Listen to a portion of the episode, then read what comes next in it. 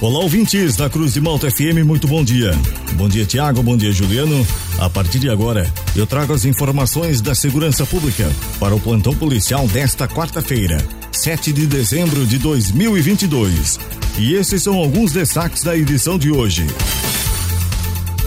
Lauro Milense, que caiu em Rio de São Ludiero, continua desaparecido. Polícia Militar atende ocorrências de furto em Braço do Norte. Estas e outras informações da segurança pública você confere agora no Plantão Policial. A Polícia Militar atendeu três ocorrências de furto nas últimas 24 horas em Braço do Norte.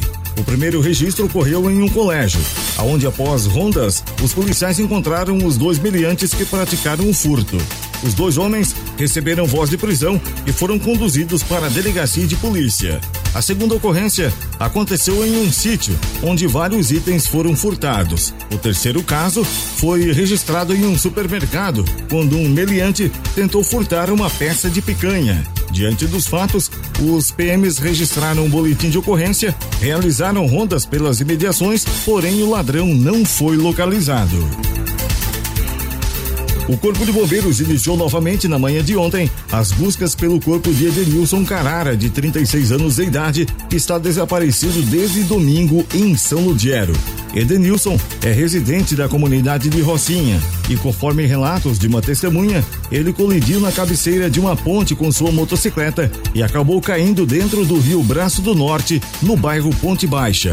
Os bombeiros encontraram um capacete às margens do rio que, segundo familiares, pertence a Edenilson. Um homem foi preso por tráfico de drogas após uma perseguição policial no bairro Passo do Gado, em Tubarão.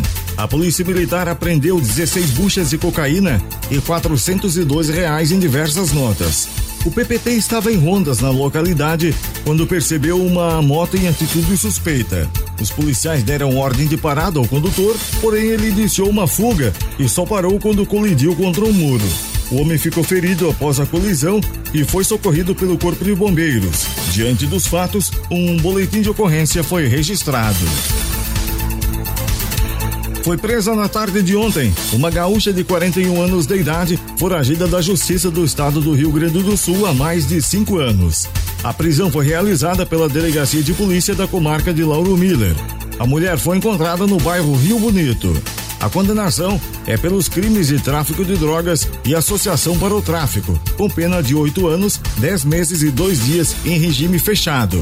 A presa foi encaminhada para a penitenciária feminina de Criciúma e encontra-se à disposição do Poder Judiciário.